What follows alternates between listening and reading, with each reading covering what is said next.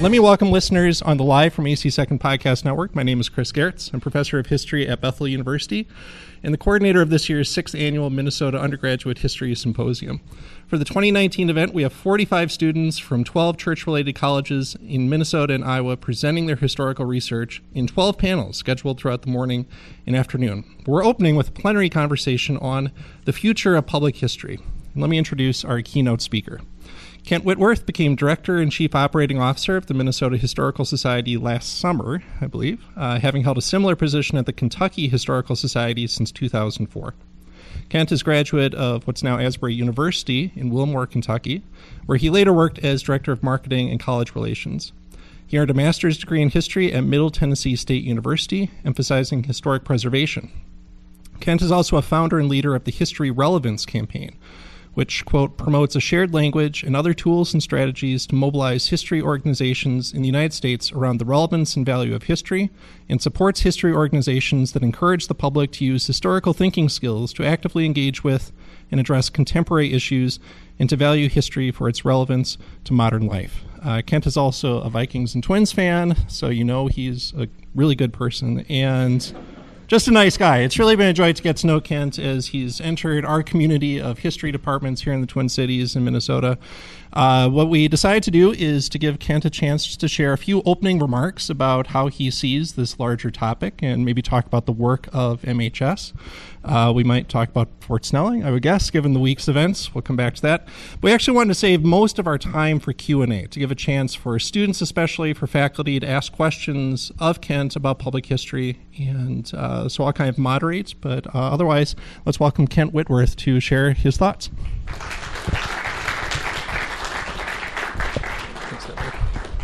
Good morning. It's a real pleasure to be with you. Um, uh, Chris made reference to community, and, and, as he said, I'm new to Minnesota, um, and I cannot tell him and uh, the colleagues, our, his colleagues on the, particularly the Bethel University faculty, how much I've appreciated the warm welcome and the relationships that have developed. I've had a chance to visit one of the classes already, and have looked forward to this conversation with all of you. Um, I am not a Minnesotan, but my mom is. Uh, she's third generation Minnesotan, so I grew up as a kid vacationing here.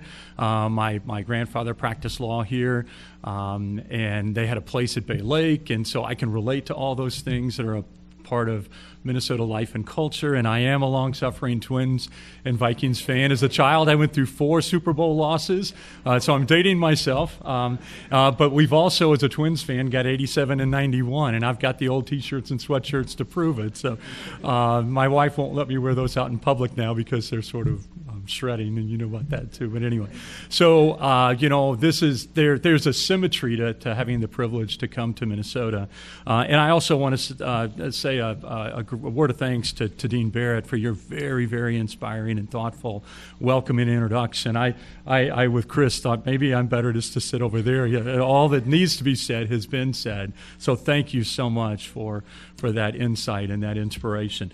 I, what I wanted to do is say just a few personal words um, that I hope will be of, of encouragement and perspective for many of you. Uh, and so I do that at the risk of, of sounding very sort of uh, predictable and trite, but it but it is the truth. And so uh, focus on that rather than oh gosh, every time somebody comes, this is kind of what we hear. Um, so in many respects, I was you 35 years ago. Uh, I was an undergraduate at Asbury, uh, then Asbury College, and I was a history major who came to the conclusion that I didn't feel called to teach. And I thought, well, now what? And, uh, you know, I have the utmost respect for that history faculty then and now, and I've uh, stayed uh, in close contact with many of them. But, but they didn't quite know what to do with me, and I wasn't quite sure how to figure this out. But I uh, fortunately was able to, uh, through an undergraduate internship and then uh, a graduate path, graduate school path, find my way into what's now called public history, and and it has been uh, a, very fulfilling and challenging, inspiring uh, journey. And so, if you're sitting out there thinking, you know, I I love history, I feel called to to be a part of this discipline, but I'm not sure I see myself in the classroom. Uh, or as a frankly a full-time you know uh, scholar. I, I I would not pass myself off as a historian. Um, uh, I I, I uh, would see myself as a historical administrator, and and a, maybe a champion and an ambassador for history. Uh, but I, you know, it's been a long time since I've been able to practice the craft with any consistency. Uh, so I read the great work of, of some of your professors and many others to, to try to stay fresh. But I'm not going to stand up here and try to pass myself off as a practicing historian. that might be an issue with some of you, and I'm happy to talk through that at some point. But I just want you to know that there are a wide range of paths, and all of us, I think, have spent a lot of time thinking about the value of a history degree. And, and, and, and you may not even choose public history, but I can assure you, because I see it over and over and over, that a, that a solid grounding in history equips you with skills to impact the world for good uh, in, in, in so many vocational paths. So do not fear take confidence going ahead, whether it's the traditional academic path, whether it's K 12 and, and that kind of classroom setting, whether it's public history. If, if you give it a chance, your history degree will serve you well. And, and so hear that on the front end. The other thing I would just say is just to provide a little bit of context about the Minnesota Historical Society. Um, uh, and it's a little tricky. I've been here 10 months now. So when I start to say this, it sounds like I'm bragging on myself, and I'm really not. But, but you need to know from either being in Minnesota or this part of the country that, that we are blessed with a remarkable state historical society. And this is not something that happened overnight. Um, there's, there are generations of, of, of, of commitment uh, to the Minnesota Historical Society, both within the organization and far beyond. Um, it's not only the largest state historical society in the country, and, and many people would say it is either the best or among the best. And, and, and I'm less concerned about those kind of statements, but I will say this it is impactful, and it, has, it adopted a very bold missions a number of years ago. We used the power of history to transform lives. Not often do you hear the word power and transformation referred to history, and yet we know that to be so true. And for years, I have admired MNHS for calling it like they saw it and for day in and day out with as much integrity and, and innovation and passion as they can muster to fulfill that important mission. Now, it's not Shangri La and it's not perfect.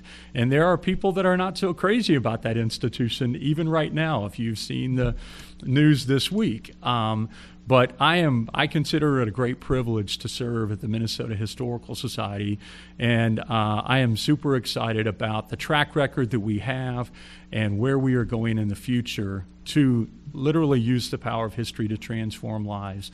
And, and hopefully, in the next little while, we'll take a few minutes to talk about what that might look like. So, that's just a little context setting for me. The last thing I will say some of you may be seniors and are literally counting down the days and thinking, "How am I going to get it all down? You uh, get it all done." You may be thinking in terms of hours. I've got a daughter who is exactly in the same boat. She graduates from Asbury University on May 11th, and she is saying, "Dad, I don't know how I'm going to get it all done." So I can relate to it, uh, what you are feeling right now, even through that lens. So uh, it's a privilege to be here. I look forward to uh, visiting with Chris and, and questions with you. And I'm going to hang around for part of the morning, so maybe we'll have a chance to talk in the hall between sessions as well. So I'll stop there, and Chris and I can get going.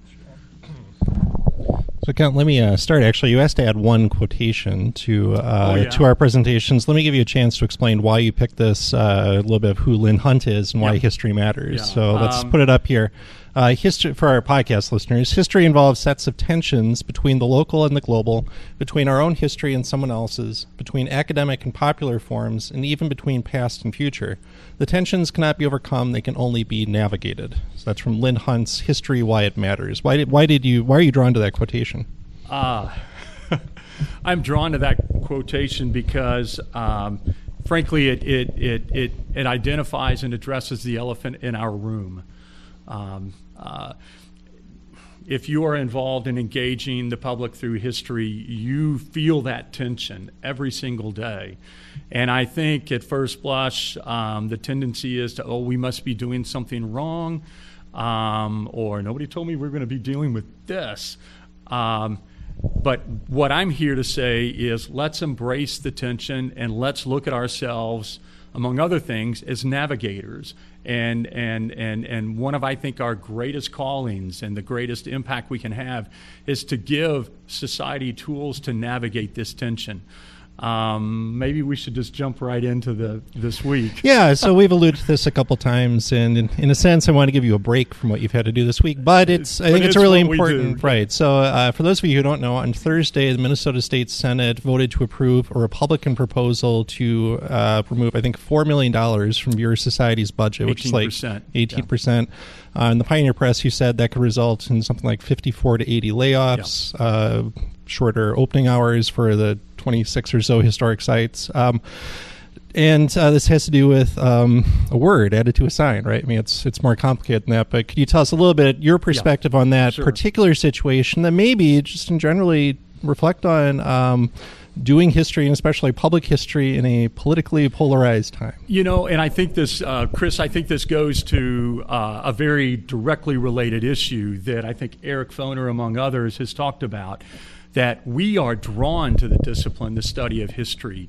Just as the dean said, is every topic needs to be um, looked at again. Uh, there, there's always more to learn about a particular topic, an issue, and. Um, and, and Eric Foner talks about how that is what draws that dynamic nature of history is what draws us to this discipline, and yet the public somehow or another, and I guess collectively that's on us over the last couple of generations, we maybe gave the impression that that history is is is static. It's it's it's this set of facts, and and you can't change it. So the very uh, dynamic that that leads us to exploration and discovery and fulfills us professionally and intellectually um, is is off-putting to a lot of folks in society. They they they go to that phrase revisionist history, and frankly, that's the phrase that was used in a Senate hearing on Tuesday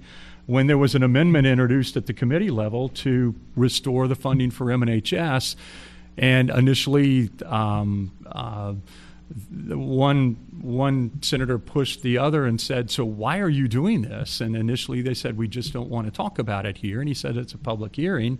I think that's sort of the point. Um, and I'm trying to be as respectful as I possibly can um, because these are elected officials that that represent um, uh, all of us as Minnesotans.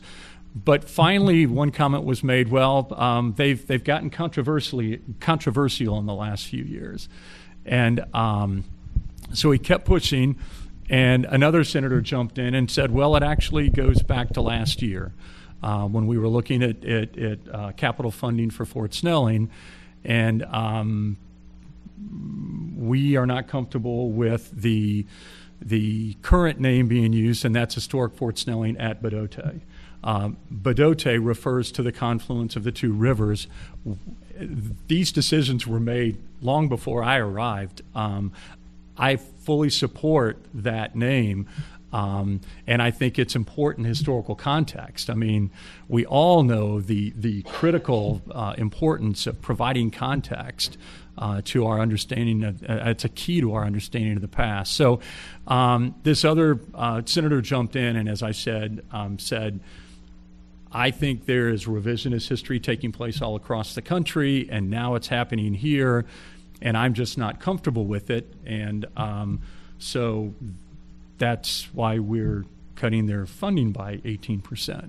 So we are in the middle of, of this, um, and uh, we're not unique. These issues are taking place all over the country. Um, and um,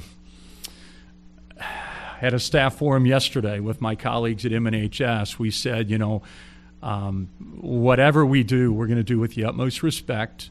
Uh, we're going to do it with professionalism, and we're actually going to go a step further. We're going to be gracious about it because um, us, frankly, stooping to um, or allowing a conversation to deteriorate does not uh, do the discipline any good. It certainly doesn't do our organization any good.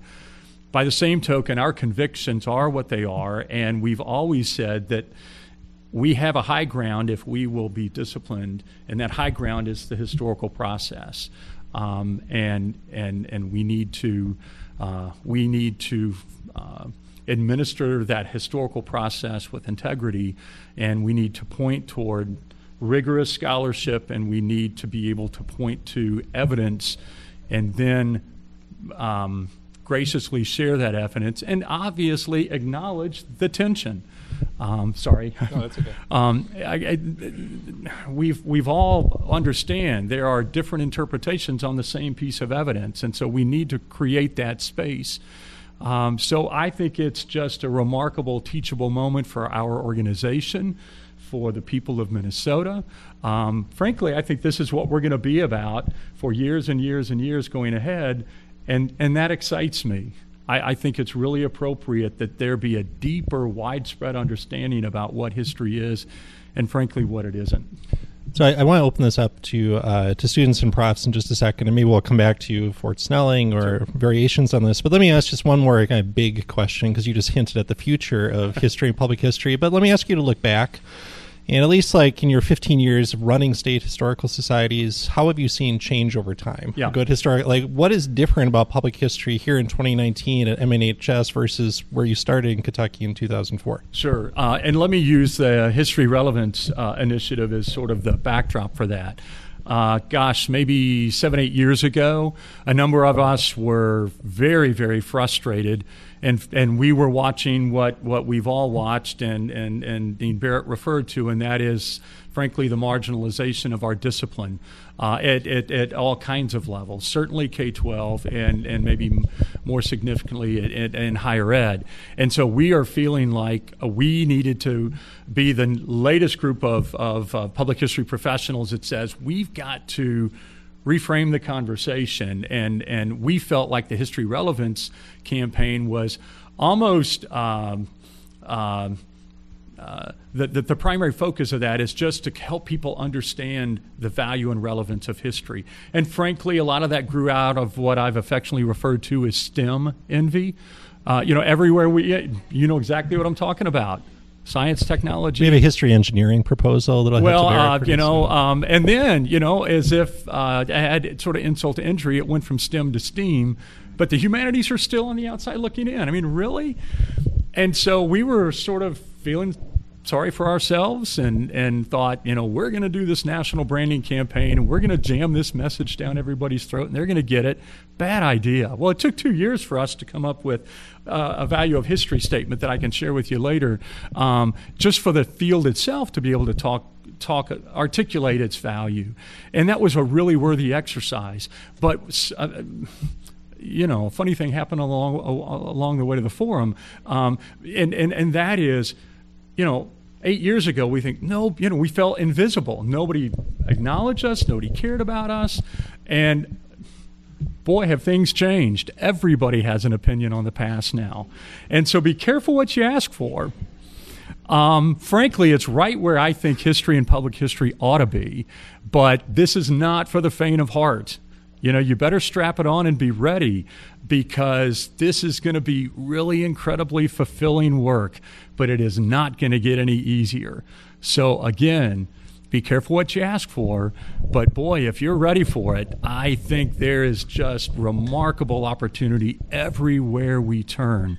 And so, interestingly enough, this value statement we thought was strictly just marketing messaging what it's turning out to be is, I think, a framework to create tools that enables us to navigate. So that's what I think has happened to public history in the last eight to 10 years. It's one amazing ride. You know, we laugh about needing industrial strength containers of Dramamine because, and the, the note, the line I've used this week is, please be sure your uh, seatbelt is securely fastened. Um, but this is where we want to be. You know, that again, it's about embracing that tension and navigating it responsively. I know we've talked, several of the history faculty here have talked about historical empathy and, and, and hospitality. You know, we can't put up our intellectual and academic guard and not let people into the conversation.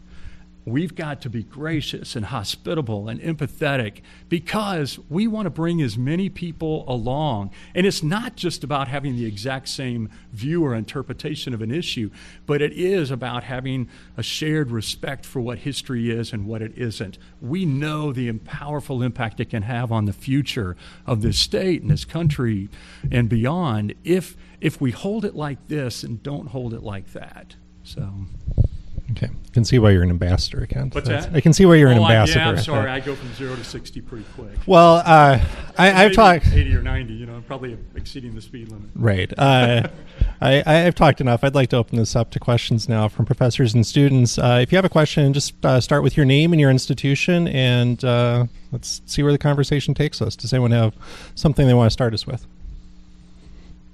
Yes. Um, So if you had Mary Kiffmeyer in the room right now, how would you start that conversation about this issue? How would you bring So for PICA, if you had Mary Kiffmeyer, who I think is the state senator from, I think it's Big Lake, who had called this revisionist history, how would you start this conversation? She is um, a dedicated public servant, and uh, Oliver Kelley Farm, which is one of our sites in the network, is in her district. We've had a chance to um, visit with her three or four times since I arrived, and so this is not hypothetical. Um, and and I'm grateful. And and to her credit, on Tuesday when I left the hearing table, I shook her hand, and she was very gracious. And I said we'd still very much like to continue the conversation, and she said I would like to do that as well. So I I give her great credit for for not just writing us off, um, but continuing the conversation. Um, we will continue to talk about what history is and what history isn't. Um, and uh, that won't be new to her. We've talked to her about that. I think the, the, the, the challenge, the opportunity for us is for we've, we've got to help um, her trust us to uh, add stories using Fort Snelling in particular. Um, but as we've said multiple times, this is about addition. It's not about addition and subtraction.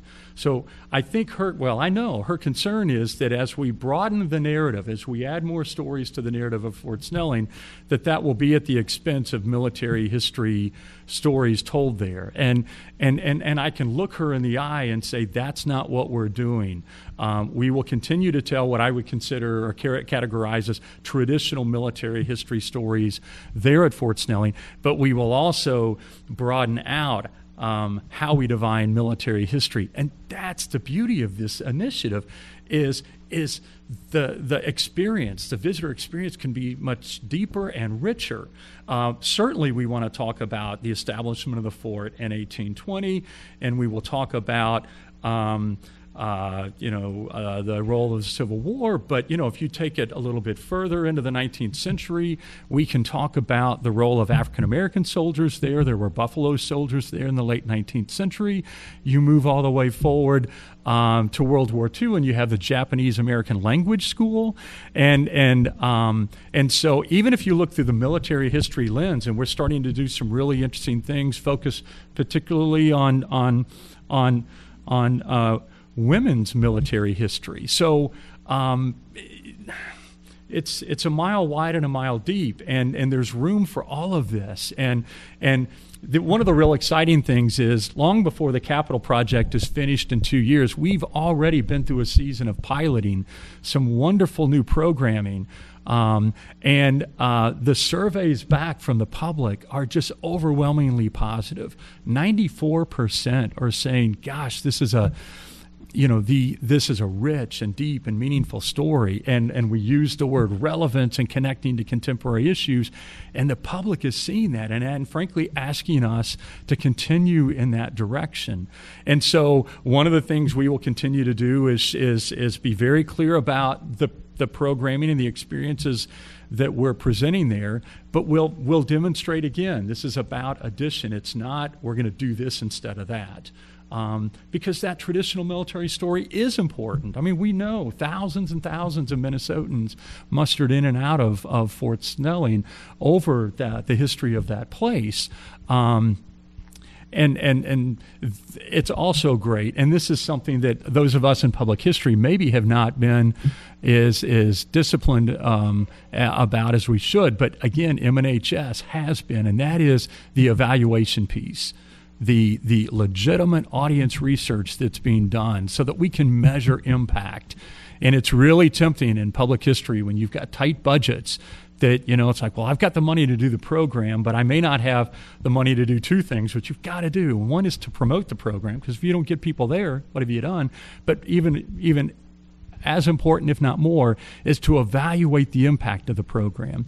And so uh, this is a perfect case where we've got uh, we've got um, real credible uh, data that tells us um, how the public is receiving this new programming there. And it's been, as I said, overwhelmingly positive. So to have that kind of material to go into the next meeting with these senators is very, very helpful. I don't know if that answers. Okay, yeah. I'm, I'm open to thoughts and, and, and counsel and advice too, so maybe we can talk afterward.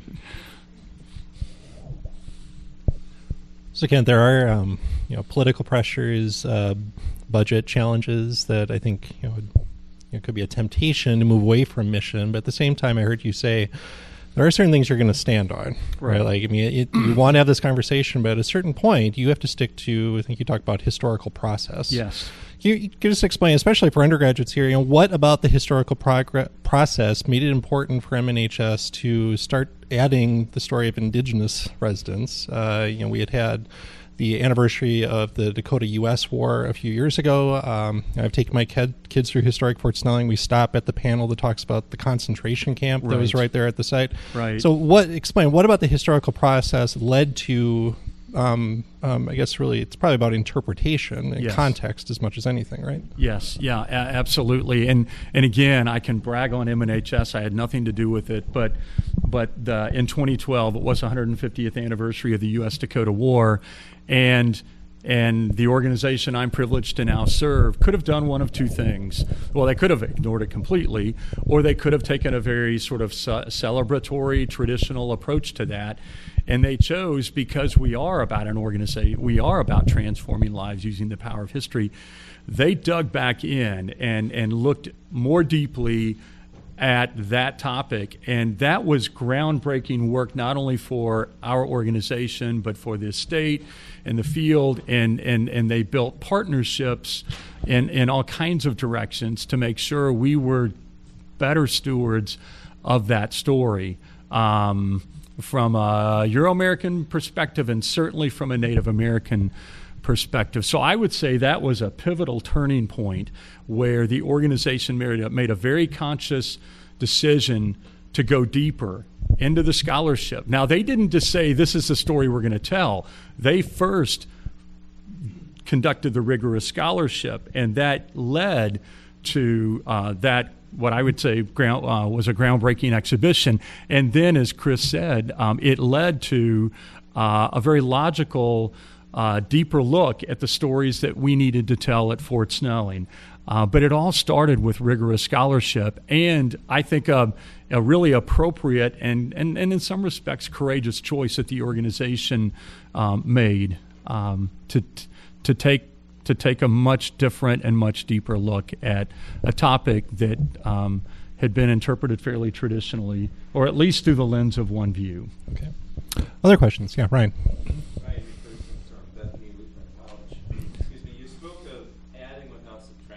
Yeah. I really appreciate um, that presentation. I'm wondering with the, the debate over Confederate monuments. Oh. Would that be a case of subtracting? And, and, and under what conditions do you think it's appropriate to subtract, or would you would you argue in favor of preservation plus addition in the Confederate situation? Uh, as Chris said, I was at the Kentucky Historical Society for 15 years, so.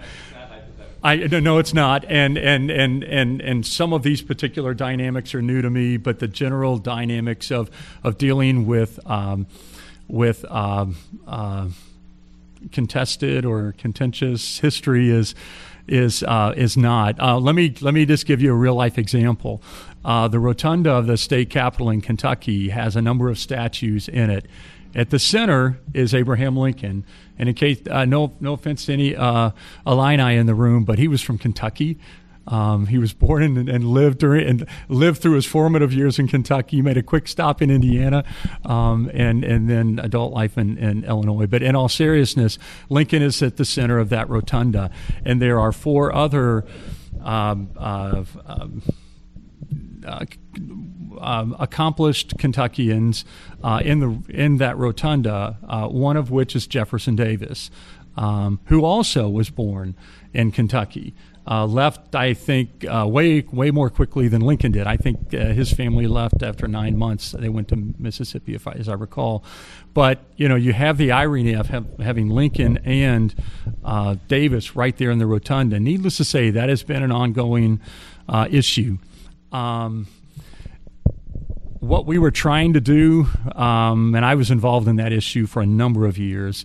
What KHS was trying to do is is um, is to be the facilitator of a complete reimagining of the rotunda. No offense to any of those gentlemen, but in this day and age, I'm just not sure in a space that was designed architecturally, it's gorgeous like most rotundas are, um, to be inspiring and, and to point to the highest ideals of, in that case, the Commonwealth of Kentucky. That wasn't going to get it done. Um, it just wasn't. Um, and so, in that case, we were thinking about subtraction, because if there's it's the most symbolic space in the commonwealth of kentucky. And i said over and over if, if kentucky's going to get a single space right on this issue it's got to be the rotunda. And and and and we weren't projecting what it should be but what we were saying it was high time for a, a very open process that involved all kinds of perspectives across the state and then and we felt like we were the best equipped institution to to to facilitate that that dialogue and that reimagining.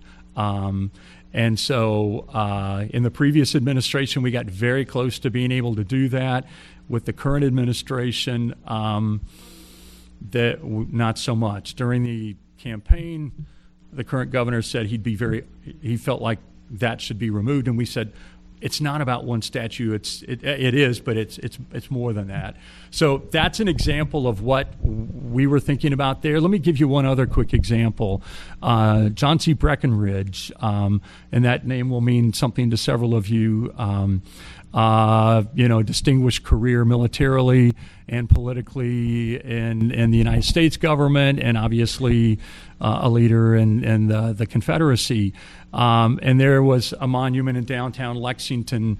Um, and, and so let me, I'll cut to the chase because uh, we could go all day. Um, what we what we realize in that particular situation sometimes we think it is addition in the sense of you just need more interpretation but you don't need to move the statue i think i think it's a case by case um, and i think you got to go back and look at the intent of putting the statue up to begin with and we all know these statues say a lot more about the time when they went up than the time that they are intending to commemorate. That is a really important teachable moment for the public. But knowing that, what we found out about Breckinridge, on the face of it, it seems fairly benign. But that spot was um, where slave uh, slave auctions took place. And if you go back and you look at the reporting of the dedication of that statue, you see some pretty ugly things being said. And, and, and you get to the intent of at least some people involved in that. Once we found that out, we took a very strong position in, with a number of others and said that's got to go. That that's very different than on the face of it what it looked like. So again, it's a lot of it is, is requires rigorous scholarship. Um, the great news is there is debate, and you can't pull away from the table, regardless of how infuriated you might be, um, because then you minimize the power of history. Okay, I think we have. I saw a student question.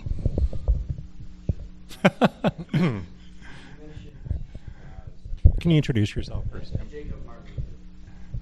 those guys are the reason I'm in the right room today. Thank you. I was wandering until I found them. Yeah, right.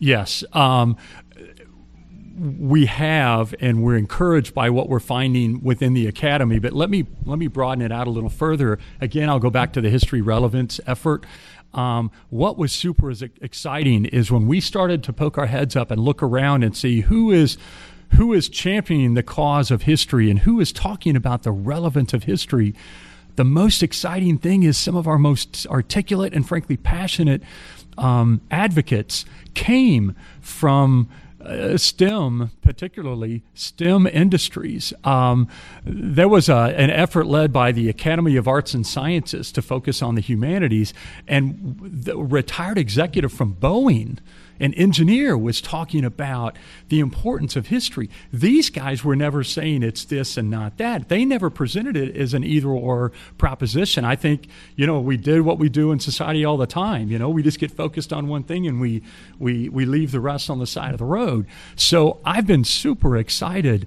Uh, there, I'm thinking of another uh, um, uh, utilities executive, high powered utilities executive from the Chicago area that too was just so articulate. And one of the most, and I don't know the backgrounds of some of these other senators that were in the hearing on, on Tuesday, but I don't think these guys were history majors necessarily. Um, interestingly enough, Senator Newman is. Um, but um, so that gives me hope that we can find some common ground eventually. But but some of these other senators were talking about just the same thing that that we've been talking about in terms of the tension and the need to revisit. You know, um, uh, Senator Marty said, "Listen, the the history we learned in in in uh, uh, kindergarten, first grade, fifth grade, that's not the history we need to know today." I never met Senator Marty, but I can tell you he's in my Hall of Fame. Um, I mean, and and so I think once we quit our pity party and started thinking about this, we realized there are lots and lots of advocates. It's so logical. And, and, and I think that's why the STEM folks will say, of course, history is relevant. And these, these skills prepare you for life, vocationally and otherwise. And, we can't exclude this. So yeah, I'm I'm obviously invigorated by the support from from folks that look at this through a STEM lens. I think uh, Senator Marty's dad knows something about history. Yeah, yeah, yeah, yeah. Right, right. well, point. we're running out of time. Let me ask you one final question, Kent, on behalf of maybe some students here, because you had started by talking about being an undergraduate history major, yeah, sure. deciding you didn't really want to teach, and so what do you do with that? If there are students here who are interested in doing what you've just described, what are good next steps for them, uh, and especially with MNHS? Let what, me give you my business card. There we go. I mean, in all seriousness, um, we would be honored to to get to know you. We'd be honored to uh, talk more specifically about what we do, connect you with folks. Um, uh, that that might help you think about career paths. Um, yeah, there's a pretty robust internship program at MNHS. Frankly, we've spent a lot of time uh, focusing on on um, on a more diverse uh, audience, which I we are just so so proud of. Um, and, in fact, even Monday evening, I'm going to get a chance to see some capstone projects uh, at the U. Um, and and and but but would love to talk to you about each of our individual career paths and um, options you can have. Would be thrilled to connect you with organizations like the American Association for State and Local History. Uh, they're meeting in Philly in early September. You know, we can get you plugged into that network right away, but you will have friends and, and frankly, colleagues. Uh, with with me and others at the Minnesota Historical Society, we we have been where you are, and we would we would welcome a conversation about how to at least explore, if not enter, um, that arena. Well, I'm sure you can continue the conversation with Kent, but we have to move on. I have to do some nuts and bolts before we transition. Before we do that, let's thank Kent Whitworth for answering our questions.